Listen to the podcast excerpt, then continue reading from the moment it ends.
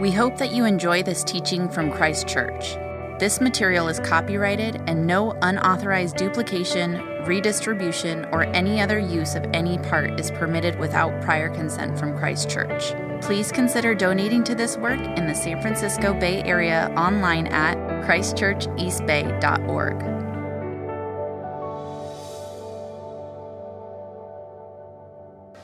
Today's reading is from the letter of Paul to the Romans, chapter 8, verses 16 through 28, as printed in the liturgy, or on page 916 of the Blue Church Bibles.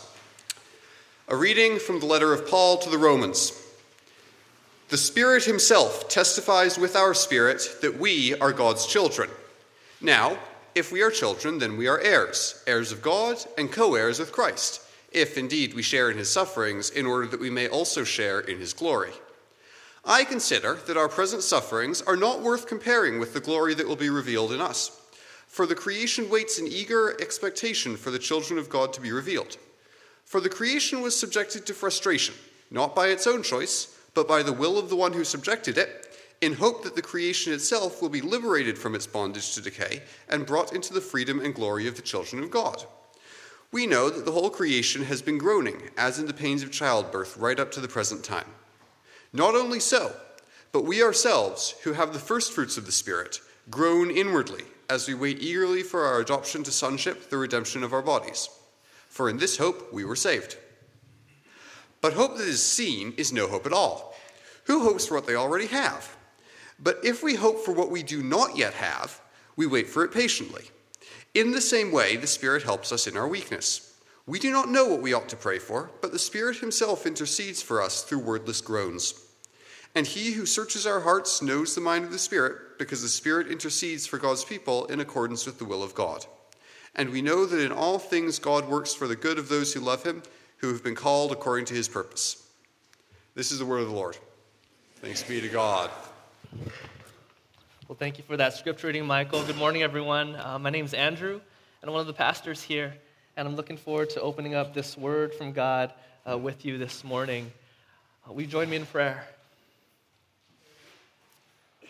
Lord God, I, I want to give you praise um, because you know that this week when I was working on this sermon, it just felt like duty. But by your Spirit and through the prayers of your people, you turned it into a delight. And I pray, and I pray that uh, those who hear your word this morning would taste how delightful your word is, how good the good news of the gospel is in Christ. So, would you do that amongst us, amongst your people? For your glory, we pray. In Jesus' name, amen. All right, so we've been taking our time.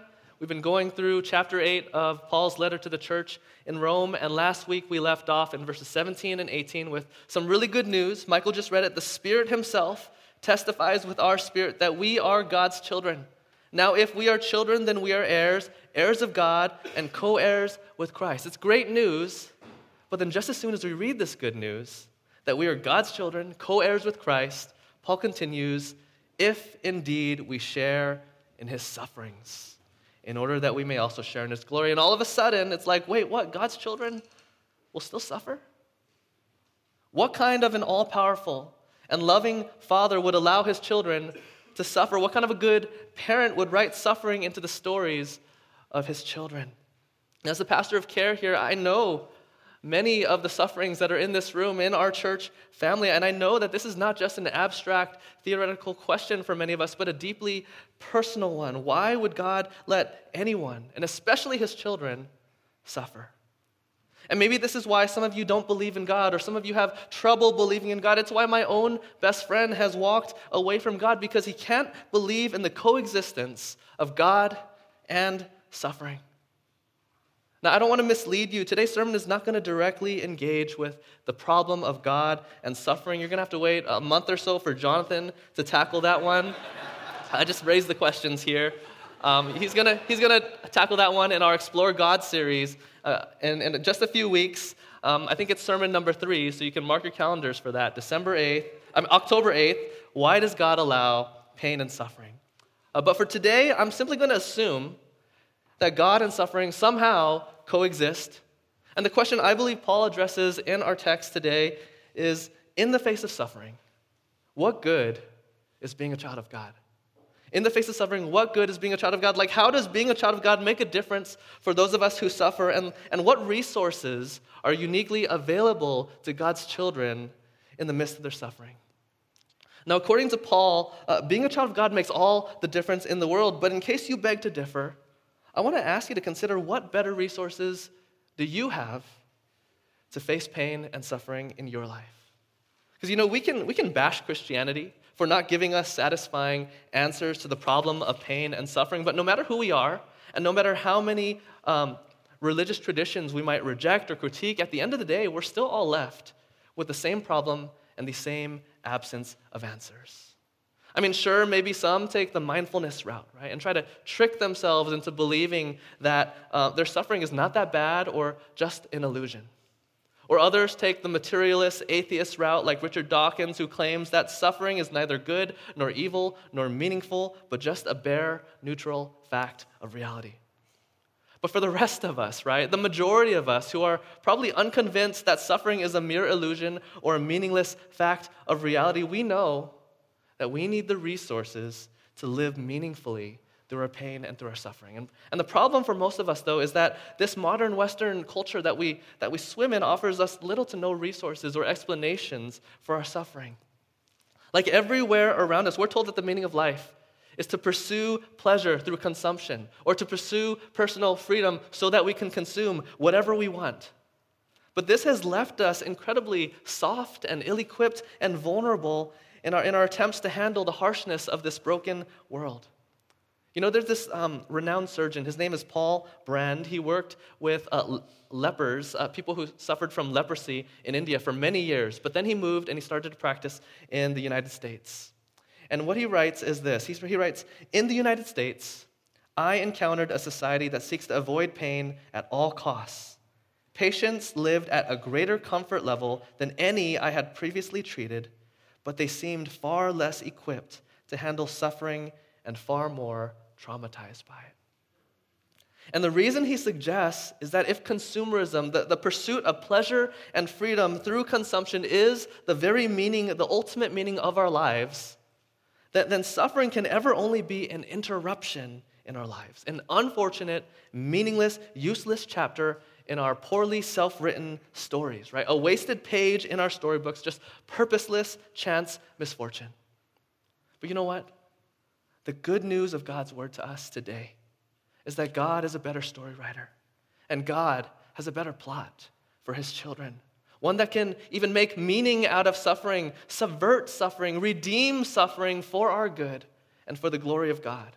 Notice in verse 17 the narrative arc there. Now, if we are children, then we are heirs, heirs of God, and co heirs with Christ, if indeed we share in his sufferings, in order that we may also share in his glory.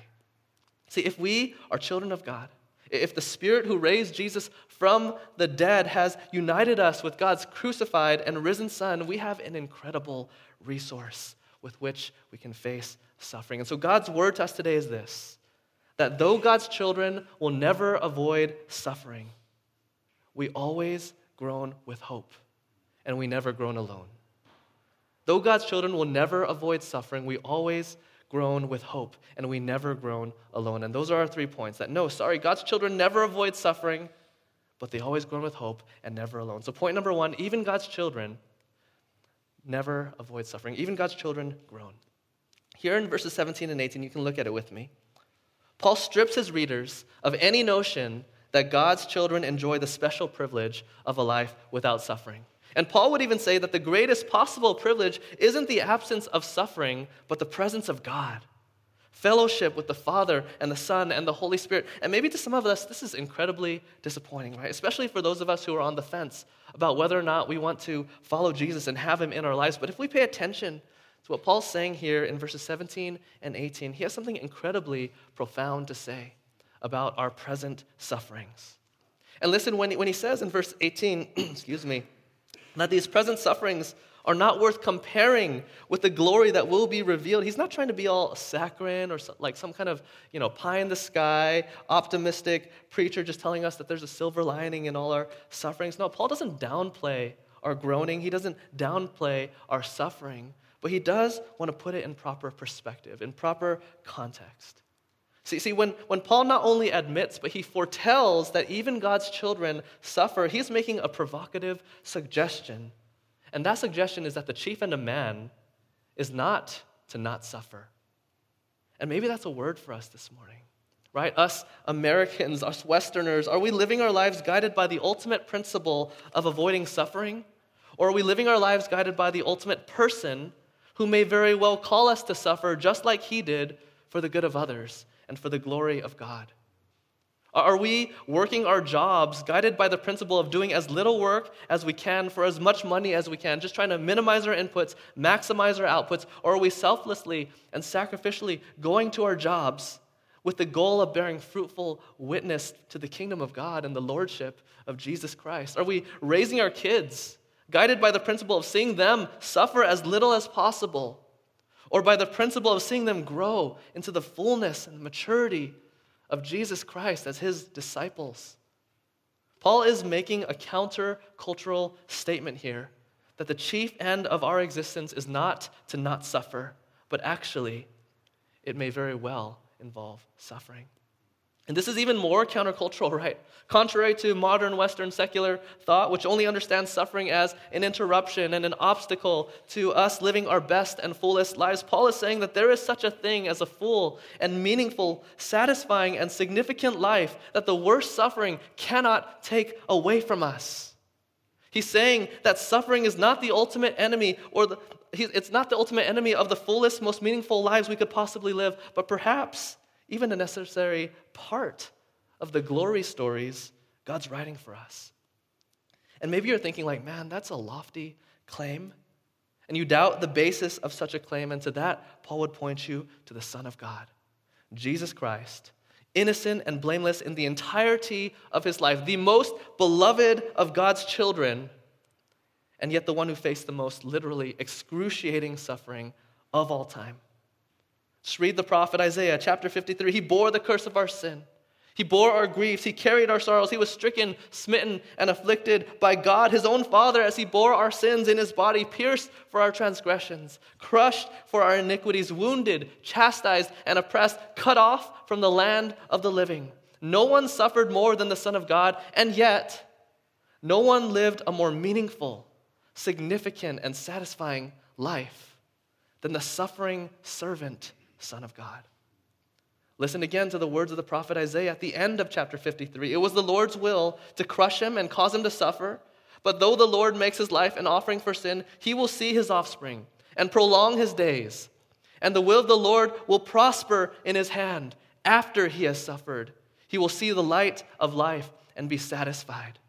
By his knowledge, my righteous servant will justify many, and he will bear their iniquities. Therefore, I will give him a portion among the great, and he will divide the spoils with the strong, because he poured out his life unto death, and was numbered with the sufferers, numbered with the transgressors.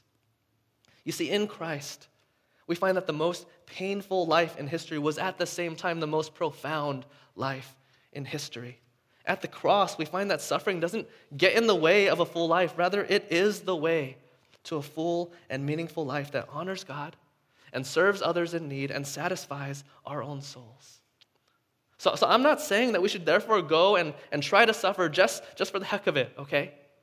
But what I am saying is that when God's children look to their ultimate older brother, the Son of God, who became flesh and dwelt among us in this broken world, what we find is that while suffering is never an end in itself, it can very well be the beginning of something glorious. And all God's children are invited into this fellowship, into the fellowship of this glorious story, invited to share and unite themselves with the story of the risen Christ, co heirs with Christ. Notice in verse 17 how Paul doesn't just say that God's children will suffer, but it says that co heirs with Christ will share, will share in his sufferings in order that we may also share in his glory. This is what it means to be united with Christ. It means to experience what he experienced, to, to walk in his way after the pattern of his life in this broken world. And that means that we will indeed share in his sufferings in order that one day we will also share in his glory. A glory, as it says in verse 18, that will far outshine any of our sufferings.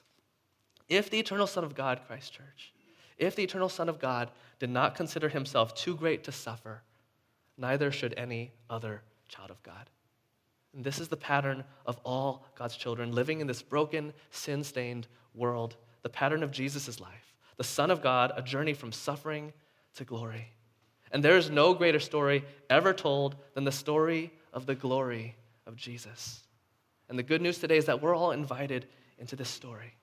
So, so if you're here today and you're frustrated in your suffering and you're frustrated with God because you feel like He should give you, His child, a life that is free from such suffering, the Spirit of God crying, Abba, Father, within your hearts this morning wants to point you to Jesus and to the reality that even God's most beloved child did not avoid suffering. Unless we be tempted to fume at God for placing this seemingly unnecessary, pointless page of pain into the storybooks of our lives. God invites us to see our pain not as an interruption, but as an invitation, a generous invitation to fellowship with Him and to know Him, to know His beloved Son. Yes, in suffering, but also and more importantly, in His glory. So while our modern Western secular culture may claim that suffering is the enemy of the self made, meaning we're all striving to manufacture for our lives, God offers us a transcendent meaning through union with Christ that no suffering could ever take away. And that's point number one. That God's children do still suffer, but that's neither the worst possible news nor an obstacle to God's good news for us in Christ. Now, for all God's children, suffering is an opportunity to experience deep union, communion, and fellowship with the living God, the Son of God, and the full and meaningful life that He very much wants for us. That's beyond all comparison, glorious. And now, point number two God's children always groan with hope. All right, now in verse 23, Paul talks about how God's children. Uh, they suffer and, and they groan in their present sufferings. But Paul also wants us to remember Christ's whole trajectory from suffering to glory, that we never groan without hope. And he, he even sees creation testifying to this hope in eager expectation. Verse 19 For the creation waits in eager expectation for the children of God to be revealed, meaning all of creation is waiting for God's people to be the way that they were always meant to be free from sin, free from suffering, restored as image bearers of God, and ready to rightly rule over his creation. Like quite the opposite of what happened at the fall. Look at verse 20. For the creation was subjected to frustration, not by its own choice, but by the will of the one who subjected it. And see, this is Paul bringing us back to Genesis chapter 3 and the fall of humanity and all creation, he's saying that the world was subjected to pain and suffering and futility because the people of God, the people God made to rule over creation, we went our own destructive ways apart from God, and thus creation, this creation that we were all called to manage, it went south too. So, so broken by sin is creation that even inanimate, like subhuman creation, everything is just out of whack now. Natural disasters, painful, deadly illnesses, scarcity, thistles and thorns, meager and uncertain harvests. That's all because of our sin. That's all because sin has crept in and broken this world. But notice the last two words of verse 20. For creation was subjected to frustration, it says, in the last two words, in hope. So see, God still had a plan. God still had an intention and a goal for his creation, even while subjecting it to thorns and thistles and scarcity and sweat and toil. He subjected it to, the frustration, to frustration in hope. In hope, verse 21, that the creation itself will be liberated from its bondage to decay and brought into the freedom and glory of the children of God. See, that was always the goal liberation from decay, freedom, and glory. This is what all of creation has been groaning for ever since our falling out with God. Verse 22 we know that the whole creation has been groaning, as in the pains of childbirth, right up to this present time. And this is an important metaphor to describe creation's groaning, this, this idea of the pains of childbirth. I have no experience in that, but I'm told it's very awful. And I believe, I believe those who tell me, all right? And by the way, shout out to Chengyin and An. Maybe you're tuning in on, on their baby. I don't know if you remember Chengyin a couple weeks ago. She shared her story of faith. She just had a baby this week, so praise God for that. But I imagine it was not easy, right? I wasn't there, but I imagine it wasn't easy. And here we have Cheng Yin experiencing firsthand, right, the, the pains of childbirth, right? And, and, and the mothers here, you, you know this pain, right? And that's a massive understatement, but I'm just going to stop there. Um, but what's key also to this metaphor is that pain is not for nothing, right? Pain is not for nothing. And, and the groaning is a yearning, not just a yearning for the pain to be over, but for the pain to accomplish its better purpose. And what is the purpose?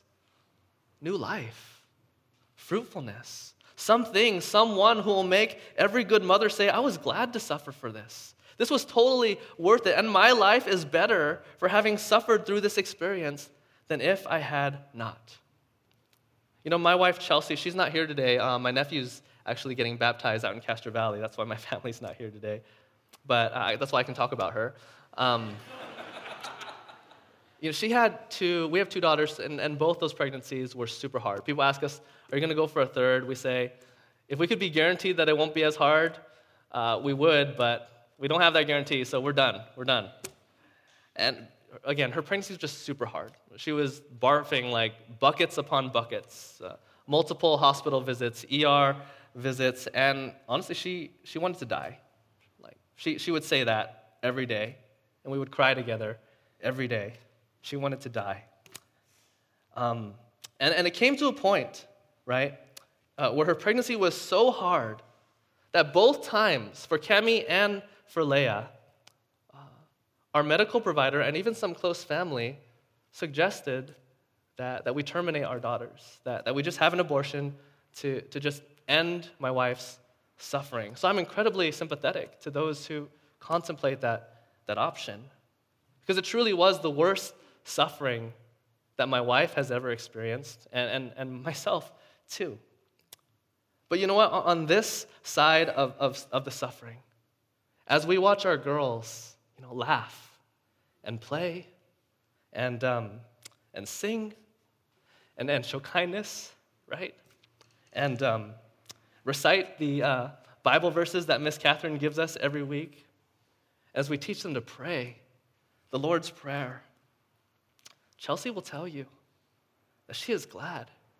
She's glad she didn't end her suffering prematurely when she could have. Chelsea waited eagerly for her future hope. And this is what children of God are called to do, especially as those who've witnessed the first fruits, right, of the ultimate hope to come. Jesus is risen. Jesus' resurrection points to our future resurrection, new creation life.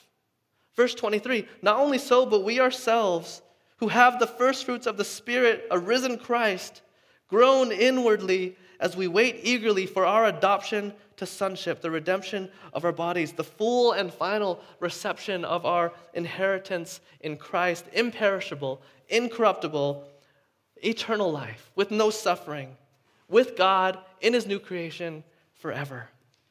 Verse 24 For in this hope, this new creation, resurrection hope, that isn't simply like wishful optimism, but a sure hope that's only yet to be revealed, in this kind of real and future hope, Paul says, we were saved. But hope that is seen is no hope at all. Who hopes for what they already have? Verse 25. But if we hope for what we do not yet have, we wait for it patiently.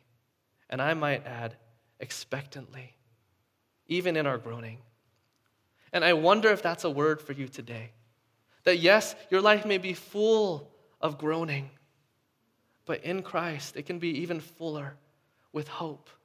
Because the suffering servant is risen, and his suffering was only a chapter on the way to the final page of forever glory.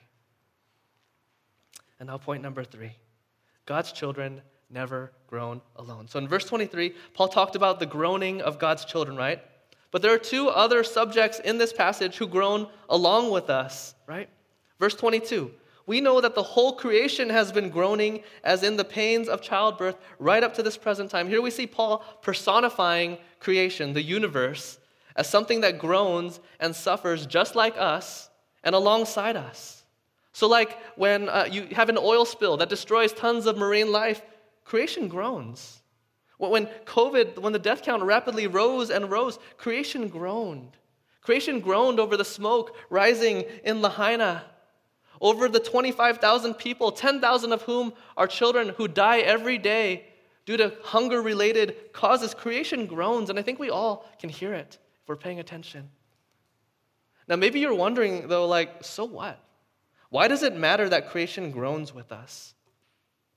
Well, maybe I can provide an alternative scenario. Okay, you know, the, the, the famous atheist, Richard Dawkins, he wrote this In a universe of blind physical forces and genetic replication, some people are going to get hurt, and other people are going to get lucky.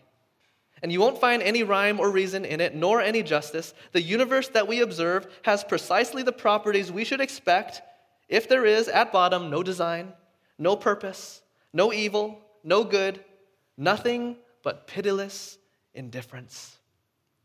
So, see, in, in Dawkins' mind, the universe isn't created by a personal God, and therefore it doesn't groan over suffering. The harsh world just is. Suffering just is. It's all impersonal and indifferent as the universe just hums along its natural path.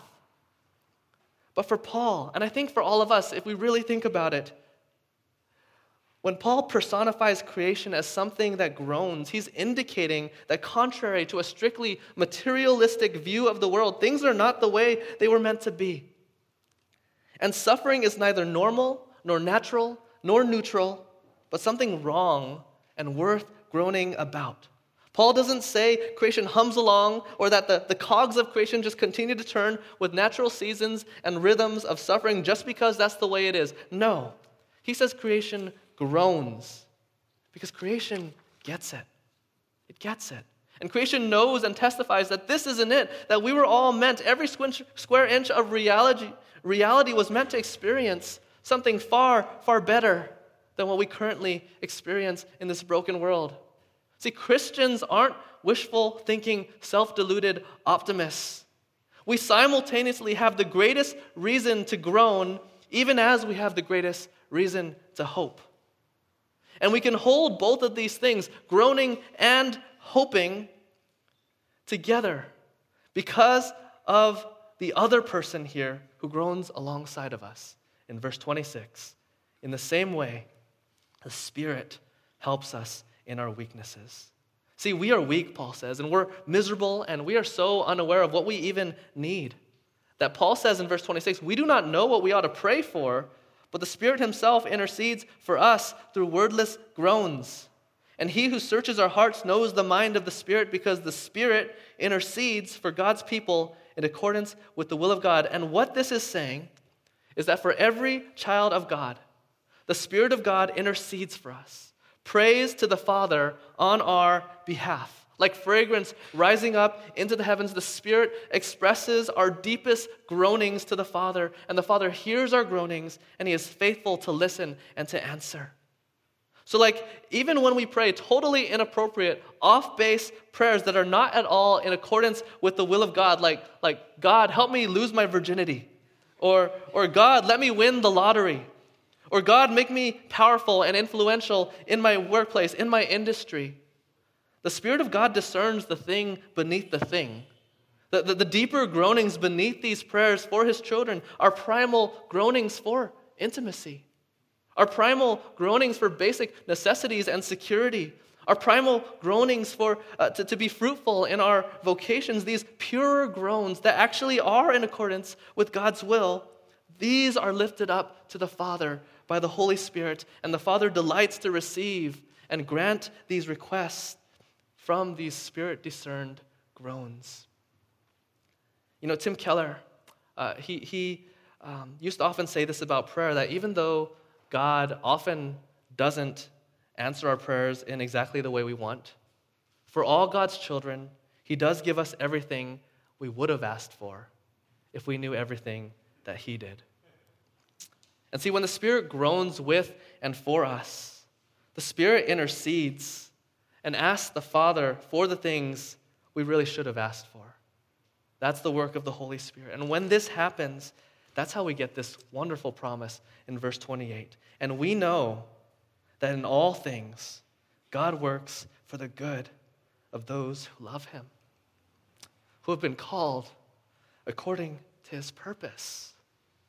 And this is the gospel.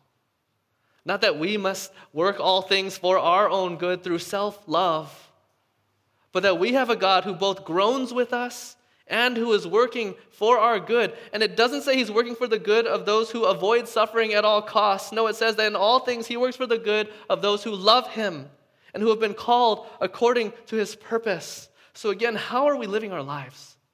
How are we going to live our lives? Are we living primarily to avoid suffering, or are we living to love God by walking in his calling and his purposes, even when suffering might be involved? Do we love the one who first loved us? Has it sunk in how deep and how far and how wide and how long is his love for his children? You know, at the beginning of the sermon, we, we approached the, the problem of God and suffering, and I told you I wasn't going to try to provide an answer to why God has allowed such suffering. But what I do want to share, what I am absolutely convinced of, is what the answer cannot be. And the answer cannot be that God doesn't love us or that he's unwilling to come near to us and experience our groaning and our suffering himself. You see, it's, it's not only the creation that groans with us, it's not only the Comforter who groans with us, the Holy Spirit, but the wonderful mystery of our faith is that Christ groans with us, that Christ groans for us. The one who took Psalm 22 upon his lips while hanging on a cross in our place. He cried, My God, my God, why have you forsaken me? And do you know how the rest of that verse 1 of chapter 22 in the Psalms goes? Why are you so far from saving me from the words of my groaning? We have a groaning Savior. And see, on the cross, Jesus was dying and he was groaning and he was crying out, but no one came near to his groans. Even his Father in heaven did not save him from that cross. And the good news of the gospel is that because Jesus came near to our groaning and had his own groanings ignored upon a cross, none of our groanings will therefore ever go unheard or unanswered. Christ groaned and died upon a cross so that God could end our groaning and our suffering without ending us. And this is the gospel. For although the children of God will never avoid suffering, they will always have hope, and they never groan alone apart from the Spirit of God and the Son of God. His name is Jesus. Will you pray with me? Lord God, we can't say that we like suffering, but we thank you that you're bigger than that. You're a better storyteller, you're a better story writer and you offer us a better hope. God, help us to be a church that embodies authenticity, that truly groans together, but that also hopes together, and therefore rejoices in the good news of Jesus, our suffering servant who groaned in our place, so we can be guaranteed that you hear us, you hear our groans, you are listening as we await the final chapter in our stories, the story of glory, because of the work of Christ and the work of your Spirit. Thank you, God. Thank you. Give us faith to believe this wonderful news. In Jesus' name, amen.